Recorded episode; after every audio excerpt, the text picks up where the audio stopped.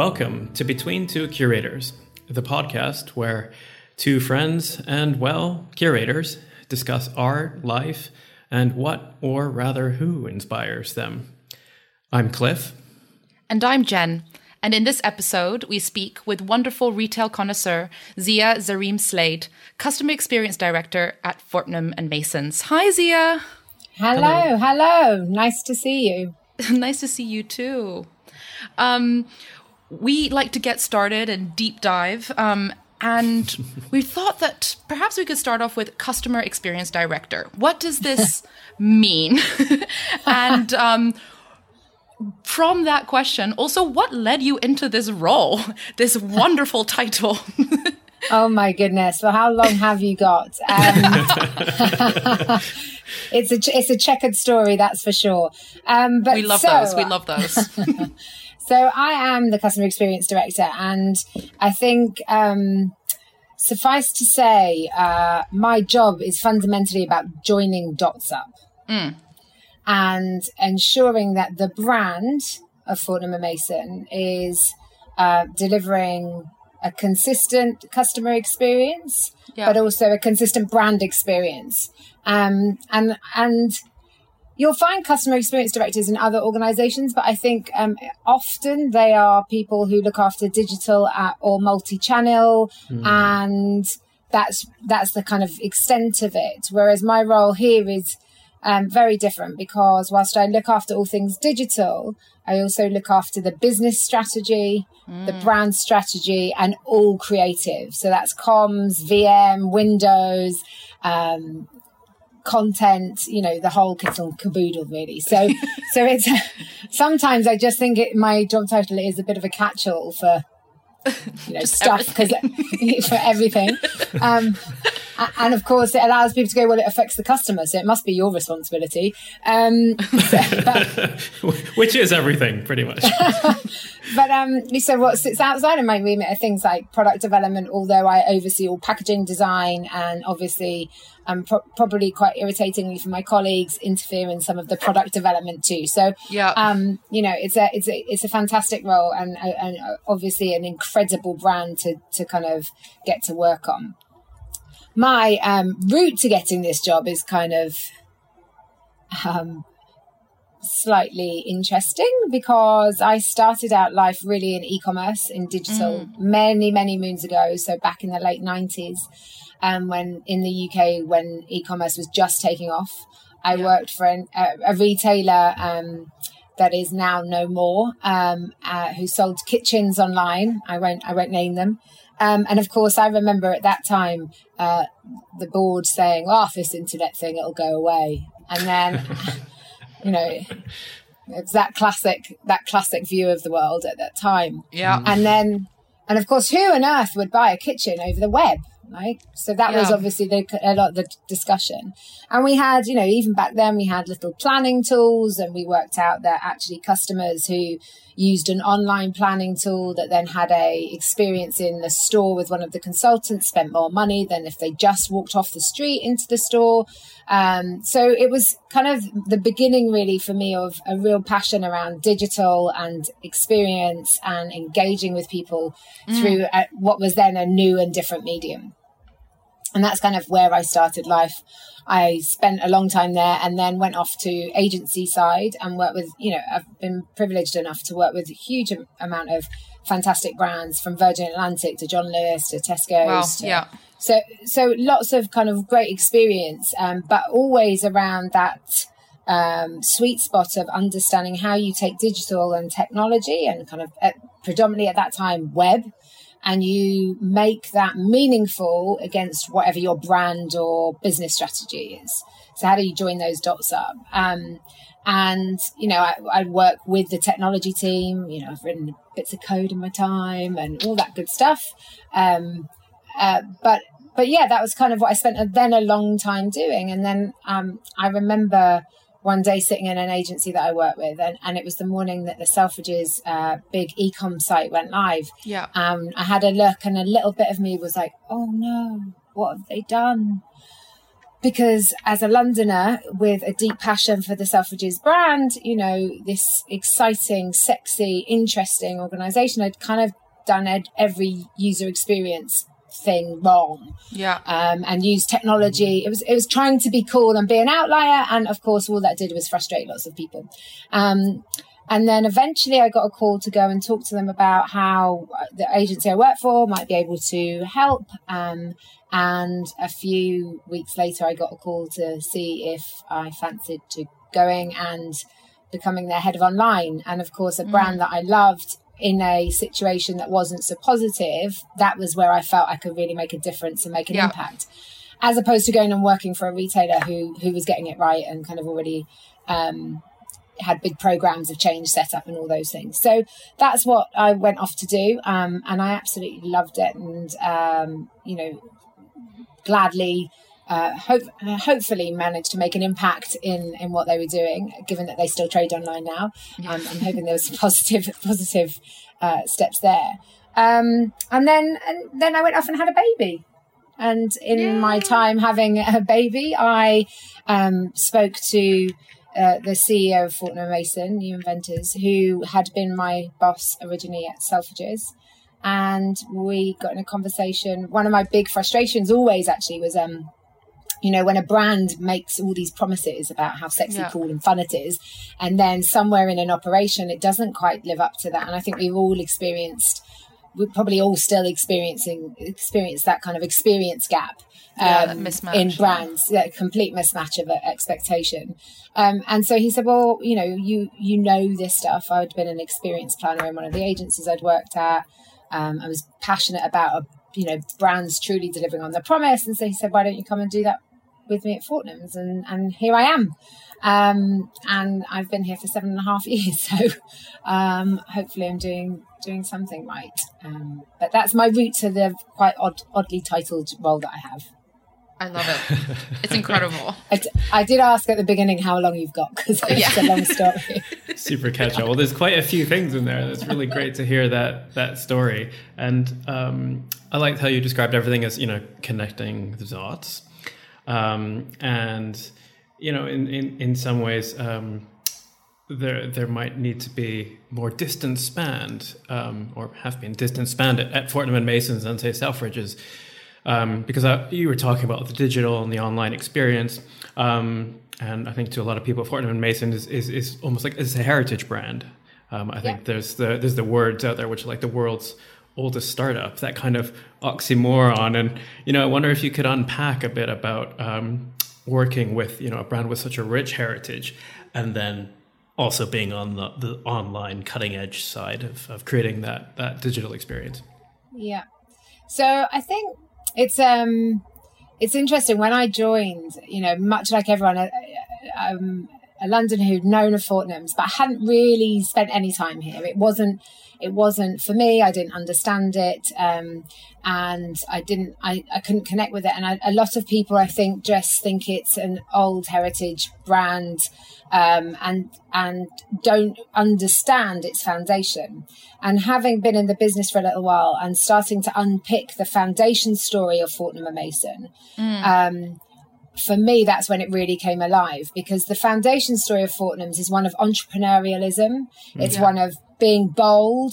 Um, it's being brave. It's innovating. It's uh, understanding your market. So when we all talk about, you know, in digital terms, big data, you know, back in 1707, someone had a bit of insight and data and they kind of did something meaningful with it. incredible. And so I got really excited by that and the real essence, the human story of how this brand came to be.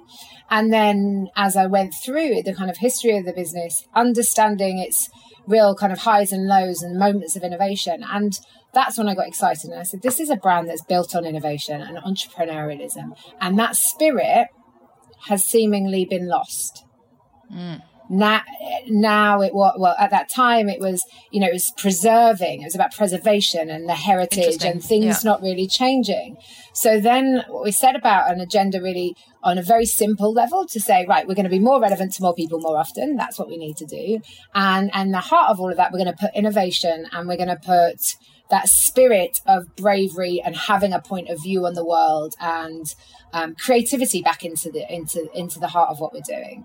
And I think you know we've got all different um, points of uh, examples where we've done that over the years. Um, but I think that's really where the essence of uh, of the brand kind of started to come alive.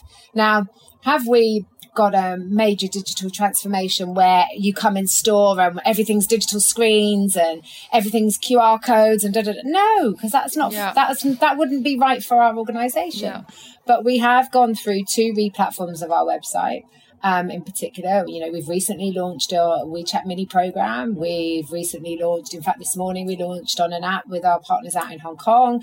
So, mm. so we are making making you know we are making change for the organisation that's digitally led. And I think what's really important is, um, and, and and in part one of the upsides to me not being just digitally focused is too often you see organizations embrace digital and then it's like here's all the technology. Ah, yeah. and you walk in a store and it's like you can't actually talk to someone, you can't find out where the stock is, you know, yeah. all these things. So, and yeah, I don't kind of look at it that way. What I do is I look at what is the brand promise to the customer, what is yeah. what is the experience the customer's going through, and where should technology play a part, and only then deliver out, um, you know, what the appropriate responses are, um, and and you know, digital kind of even pre-COVID is a significant contributor to, to Fortnum Mason. Um, mm-hmm. You know, there aren't many people that want to wander around uh, central London with a giant wicker basket, and we sell quite a few of those. So, yeah. um, you know, naturally, naturally, as a as a as a gift business that sells large wicker baskets um, and lots and lots and lots of tea and biscuits, those things get ordered for people as gifts and delivered to their homes, and that's fantastic. So, I think. Um, that hopefully that helps answer why I looked at it and said, you know what, this this is like the world's oldest startup. It, mm. the uh, the spirit of entrepreneurialism from the outset was there, and throughout the throughout its 312 year history, it's had to adapt and evolve and yeah. move with the times, and and and that's exactly what we need to keep keep doing. I think something that's quite incredible what you were saying about innovation. Innovation doesn't necessarily mean erasing what you've had beforehand and just blanket replacement, right? Yeah. And it's about tweaking and adjusting and being true to what already has existed, this foundation, right? That's been built up over so many years.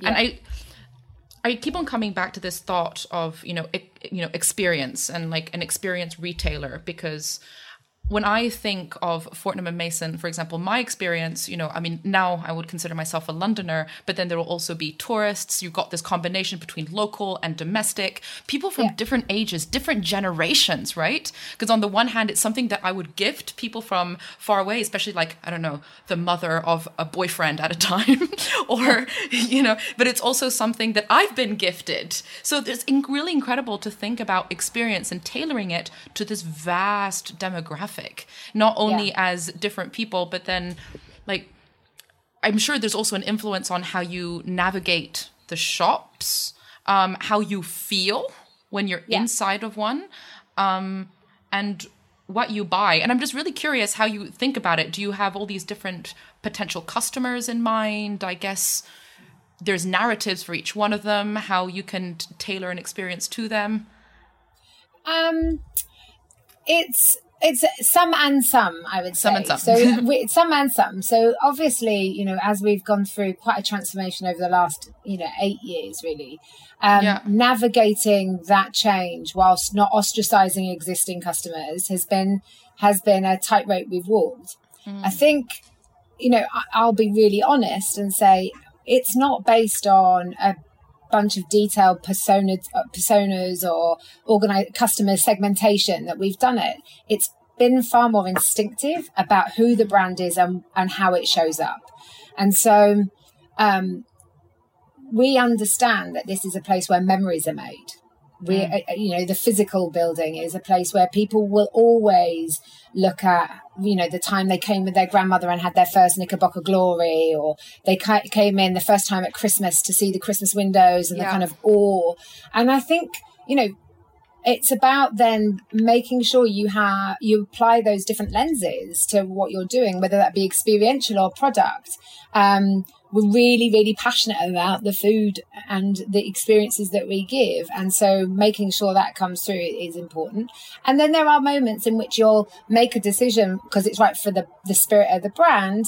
And you know it's only going to appeal to certain demographics. So, for yeah. example, two examples of that would be um, a product we developed uh, a couple of years ago called the Tea Post. And this is um, it's tea by subscription, right? Uh, that comes through the post, funnily enough. Uh, and it's three teas every month, and it's for the subscription is for as long as you want.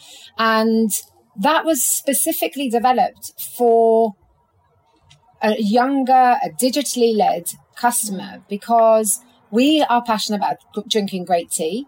Loose leaf tea is the best way to and the most sustainable way to drink tea.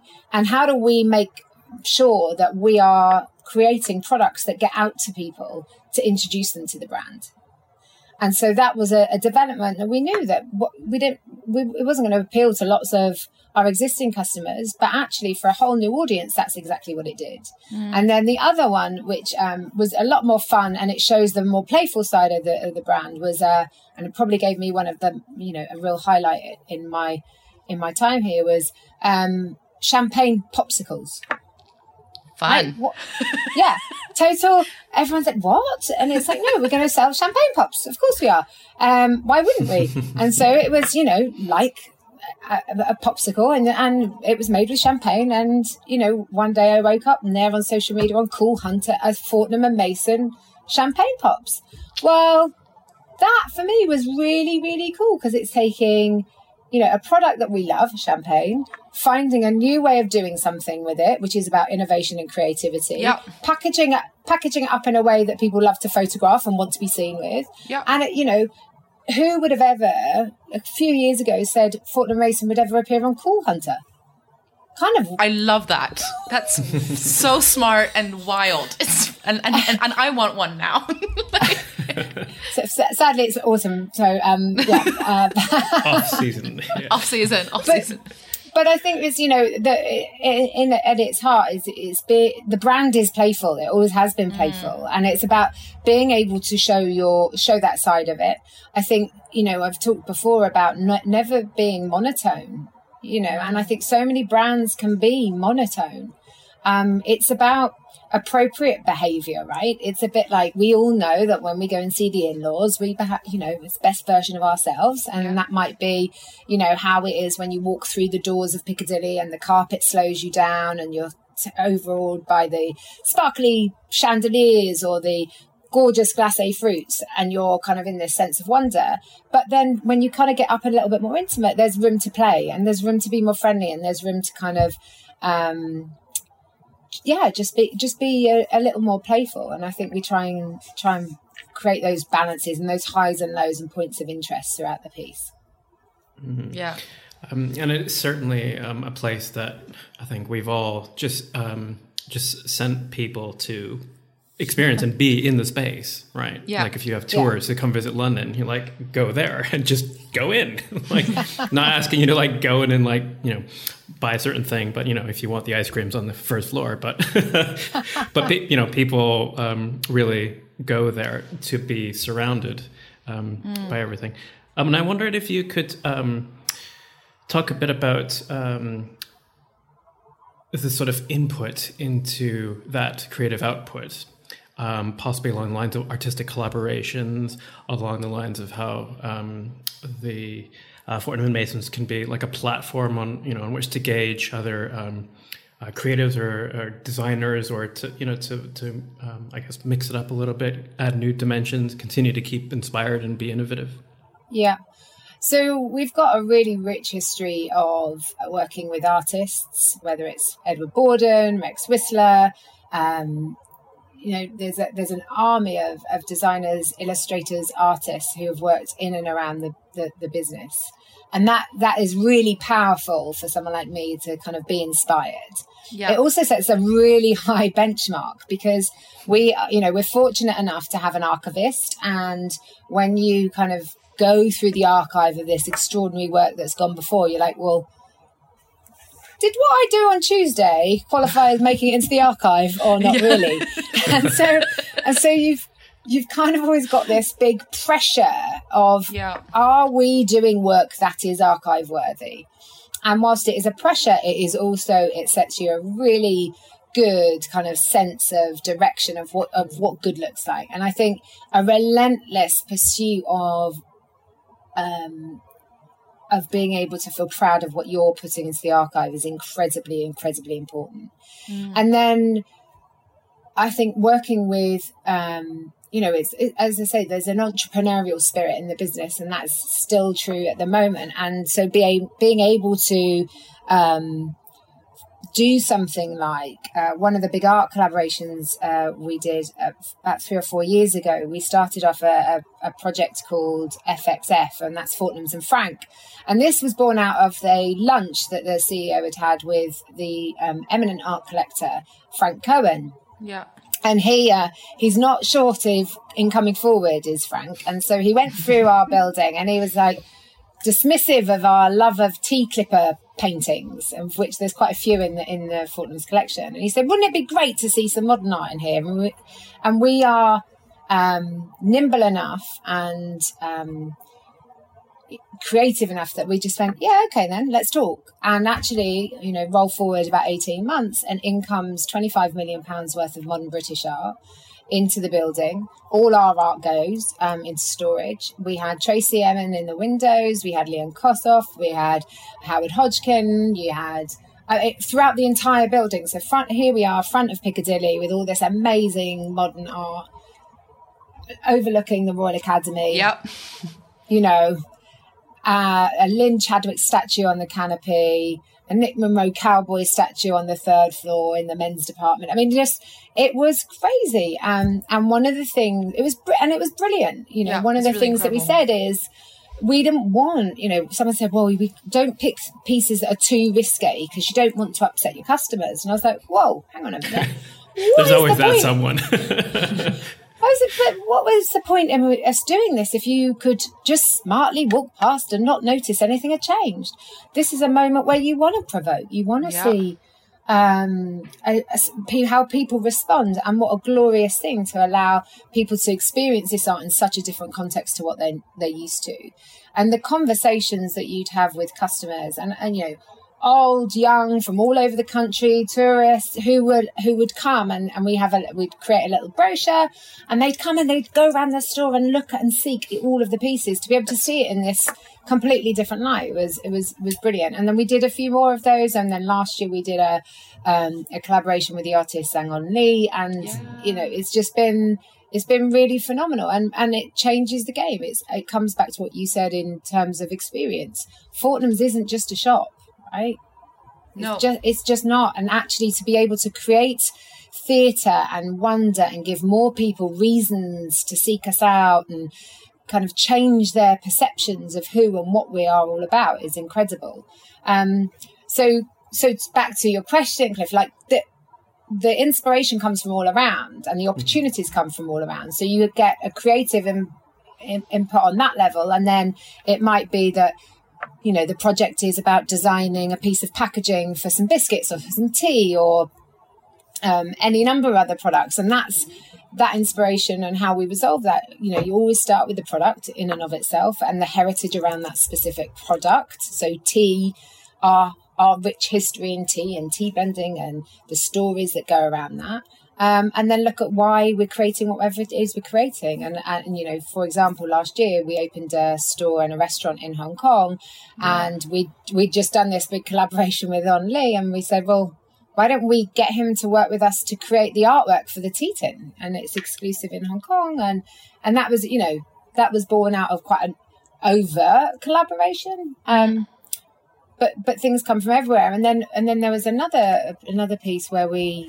um we, we work we have an incumbent creative agency uh, that we work with and we were talking about the richness of brand stories so if you look at most brands nowadays you know everyone wants transparency authenticity you know all about storytelling and yet this yeah. brand has got so many stories and so much history that it's kind of um, sometimes a little overwhelming of how yeah. you get all of that out there. And we just said, you know, isn't it frustrating that we've got all this richness and yet we can't seem to share it with people? So this is going back a few years now, but we then said, right, well, why don't we invest in an advertising campaign that reminds people of who we are and what we're about? Mm. So it not it isn't direct response. It's not just like here's Fortnum and Mason, come to Piccadilly. It was a case of going, here's this royal blend tea, and did you know that this was made specifically at the request of King Edward, and da da da da, and and layering all the kind of the richness of that story. And so we ran that uh, every one every two weeks, we would run a ad in the Sunday Times that t- that picked a different story,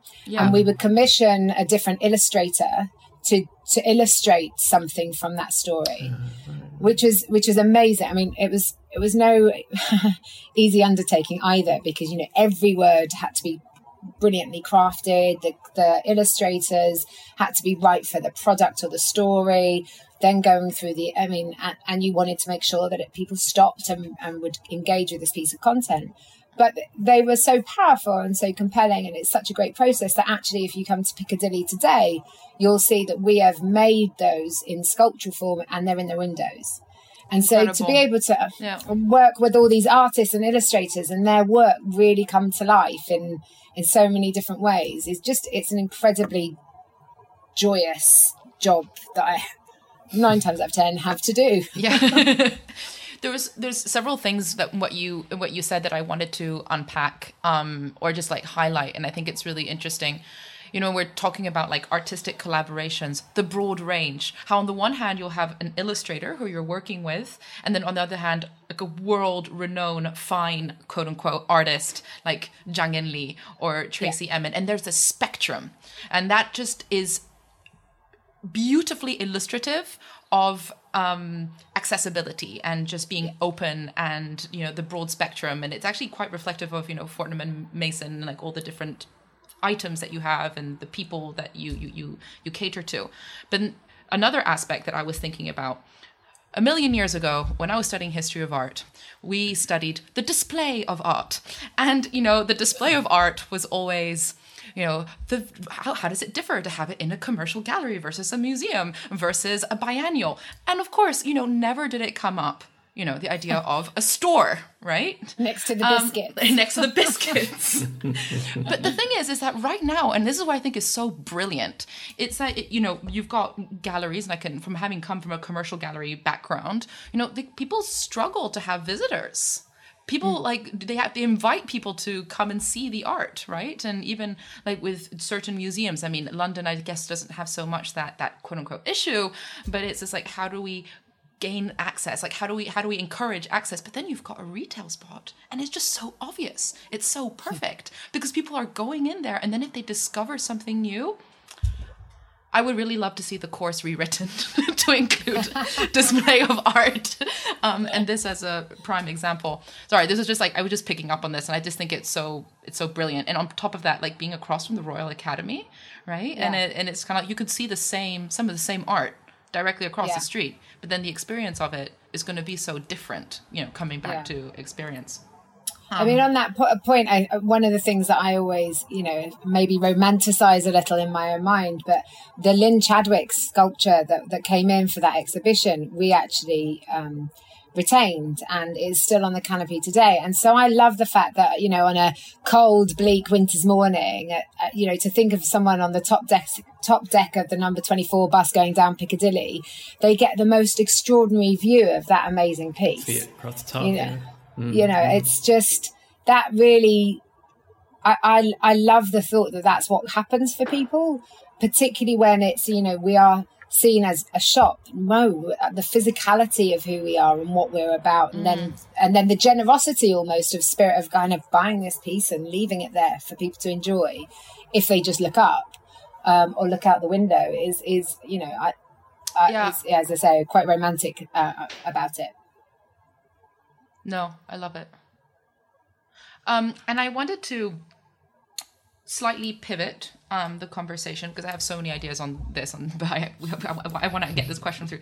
I mean, right now, you know, you hear a lot about speaking of footfall, how there's less footfall in shops and so on and so forth. Mm-hmm. And I was wondering, you know, if you could maybe share with us a couple of your thoughts um, about you know, the future of retail, right? And I guess this is something that you know you're you're you're agile, um, so you really have that spirit. So that's good news. Yep. um, um, but you know maybe, and, and I guess it's going to be really different for every single store and brand. But like, what are certain things that you're thinking about um, maybe right now? Um, yeah and, well i think i think it's a you know it's a great question and i mean we're all faced with a radical rethink of of our lives and the way we operate in our cities and i think that's you know it's going to be something we um, see the effects of for many many many years to come um, Yeah. from a fortnum and mason perspective you know we fundamentally always are passionate about the quality of the product that we have and the quality of the experience. And, and one of the things that was amazing is as a food brand, we were able to open up earliest. We opened up in May.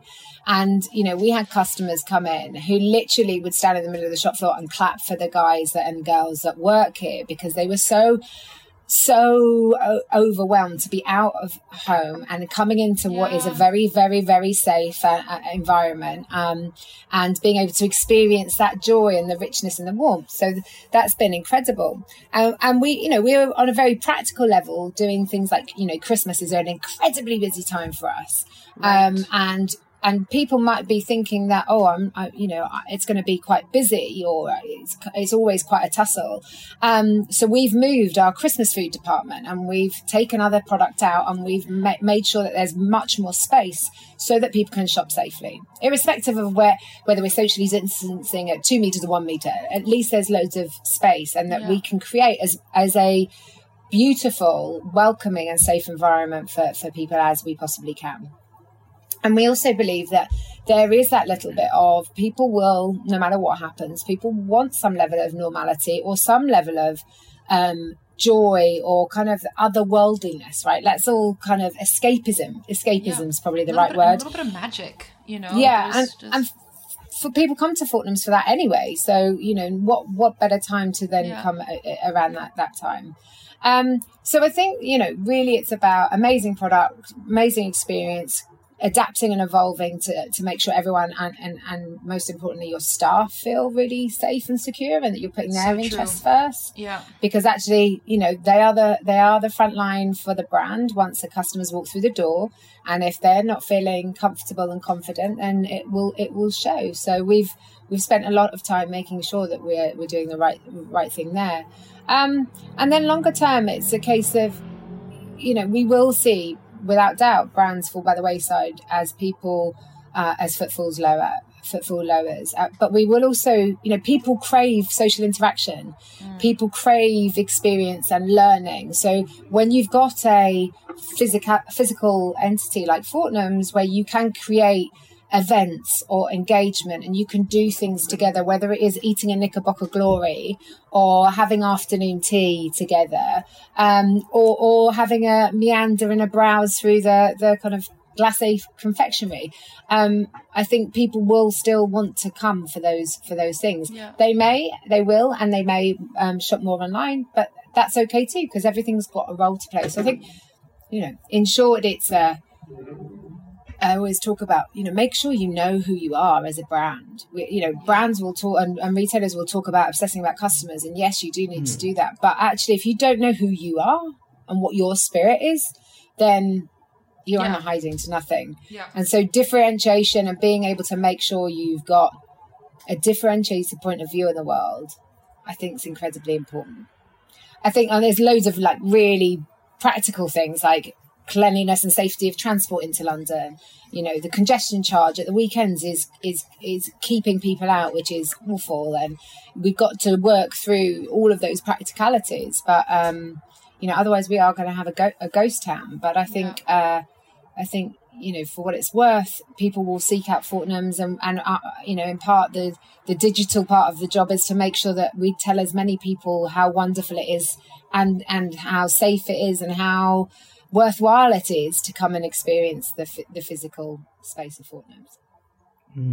And in a, in a way, those sort of like uh, experiences and sort of reminders of the experiences that people have are like ever ever more important. And I just want to pick up on some of because we've talked a lot about experience, um, as it's also in your job title. it's what you makes do. very long title. yeah, but um, uh, you know, people have talked about um, you know there being the experience economy, um, and uh, and people then also people these people um, talk about um, you know lifestyle brands Yeah. and so forth, and then um, you know because of um, COVID. Uh, the, one of the effects being an acceleration towards um, you know technology and the digital and and there's always these sort of like arcs and, and kind of macro ways of thinking about different shifts in um, you know not only the retail but also the social landscape. And I and I wondered if um, any of those had particular purchase for you or whether you know whether you saw us as being in in one of those phases or or moments in relation to um, you know the customers as you were saying. Yeah, I mean, we saw an extraordinary um, flip into our online business as as we went into lockdown. You know, unsurprisingly, people were mm-hmm. sending each other gifts and you know telling people they're thinking of them Yeah. and you know stocking up on on their provisions at home. What we've also seen evidence of is if you're going to be at home and life just your your world and your experience and your life just got a little bit tighter and narrower, then I'm going to treat myself to the really lovely bottle of wine. I'm not going to wait for that to be a, a occasion I do outdoors because I wasn't able to go out, or I am going to create my own rituals. So we've had loads of customers who told us, like, actually, for them throughout lockdown, they created an afternoon tea moment. And I'm not talking about high tea, I'm talking about just taking time out from their day, away from their desk, away from their computer, to make a proper pot of tea with a strainer and have a biscuit and just take that. That became like a real ritual for people. Um, Oh, and that's so a really I think, good one. The stability that, that it Yeah, yeah, offers yeah, yeah. in, in the kind of moment Yeah. of crisis. and yeah. I, it's the kind of being kind to yourself. It's it's about taking time for yourself. Also, the quality of what you're consuming, kind of Yeah. not being shy to improve on that, and then creating those little moments of interaction. And I think you know that it's such an incredibly powerful. Um, and needed part of who we are as as humans. Those social interactions, rituals, uh, traditions, safety. Um, that it's unsu- it's it's kind of not surprising that the, the humble cup of tea and a biscuit can can form a, a, such a central part of that. Um, but I also think you know, as I said, we when we reopened, the absolute joy people had. We had a queue out the door, people, and you kind of think that really the first place you were going to come at, it was going to be Fortnum Mason, and actually people came to do came because they wanted escapism, and and then of course there are people who wanted to pick up their amazing beef that they love buying from the butcher downstairs, but actually it was a for a lot of people it was about a bit of a escapism. You know, will will kind of you read as, as you said, Cliff, these people write these things about these big dramatic moments, but you read about how it's all the death of the high street, and, and uh, you know, as, as a digital person, I've been reading about that for a long time, you know, and actually, I think it's really, um, it's really naive, and I think it's scaremongering that that that that one one channel can can usurp another people, human beings will want interaction. If you create a beautiful space, an event, a, an experience that allows people to come together and share and learn, whether it's what we do or what a another brand does, whether it's you know playing pool or um, you know darts clubs, whatever those things are, Yeah. um, people will always seek those things out, and I, so I don't think it's at one at the expense of the other. Does that answer? It does. That does. and I completely agree with you. I, I, you know, that that that scaremongering. I, yeah. I mean, the, re- the brutal reality is we are going, you know, the high street's not going to be the same as it once was. Um, but we will evolve and adapt and, and, and But this is why particular experiences are more important than ever, because it also becomes a destination, and it becomes, you know, you you you, you go and you enjoy. Right, I think, and I think Yeah.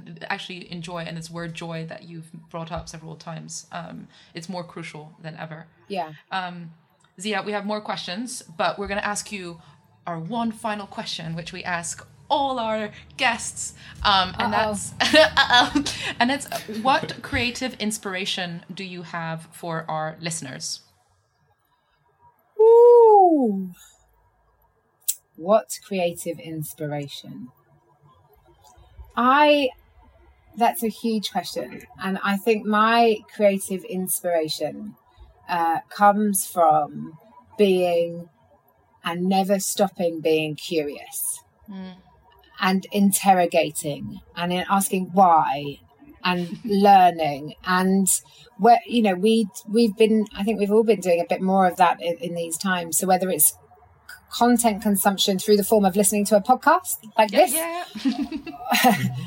or the Fortnum's Hungry Minds podcast, which is great too, or um, being, you know, taking that walk in your neighborhood and looking up and seeing things you have or everyone's taken for granted is really the kind of where the source for me of, of being curious uh, and and and that creative inspiration. I could say on a very practical level, you know, I think what uh, um, uh, it's it's an amazing time to go and see art galleries and museums because it's actually quite quiet. It's an amazing time to get on an open tour, open top bus and go and see your city because it is quite quiet. It's an amazing time to um, go and experience uh, the kind of architectures of places or parks. Um, but but you know, ultimately, it's about just keeping curious and and understanding that that that's fuel it's complete fuel. Being being curious is complete fuel. Yeah. Love it. Really, really good answer. Um, thanks so much for that. Um, everybody who's listened to this will know that they need to go to Piccadilly in London to find your physical store to experience it in person. But we also just wanted to ask um, for people around the world, um, but also everyone else, um, what, uh, where do you want to point people in, in terms of finding out um, some of the latest info um, uh, on, on your different channels? So we are on fortnummason.com. We are. You can follow us on Twitter and on um, Instagram at Fortnums, and uh, you can find our Fortnum's Hungry Minds podcast on Spotify, Acast, or any other podcast broadcasting uh, service that you choose to use. Um, but they are where we are at. And if you're in Hong Kong, please come and visit us at K11 Yeah. Museum and go for afternoon tea at 181, which is the restaurant above the store. Beautiful. Thanks. Hungry Minds connects to curiosity right there. Very good. Very good. Yeah. Great. Well, thank you so much, um, Zia, for coming and speaking with us. Um, Thank you. and, you know, thanks to everyone um, who's been listening to this. And join us next time for more creative chat. Bye. Thank you. Bye. Thank you.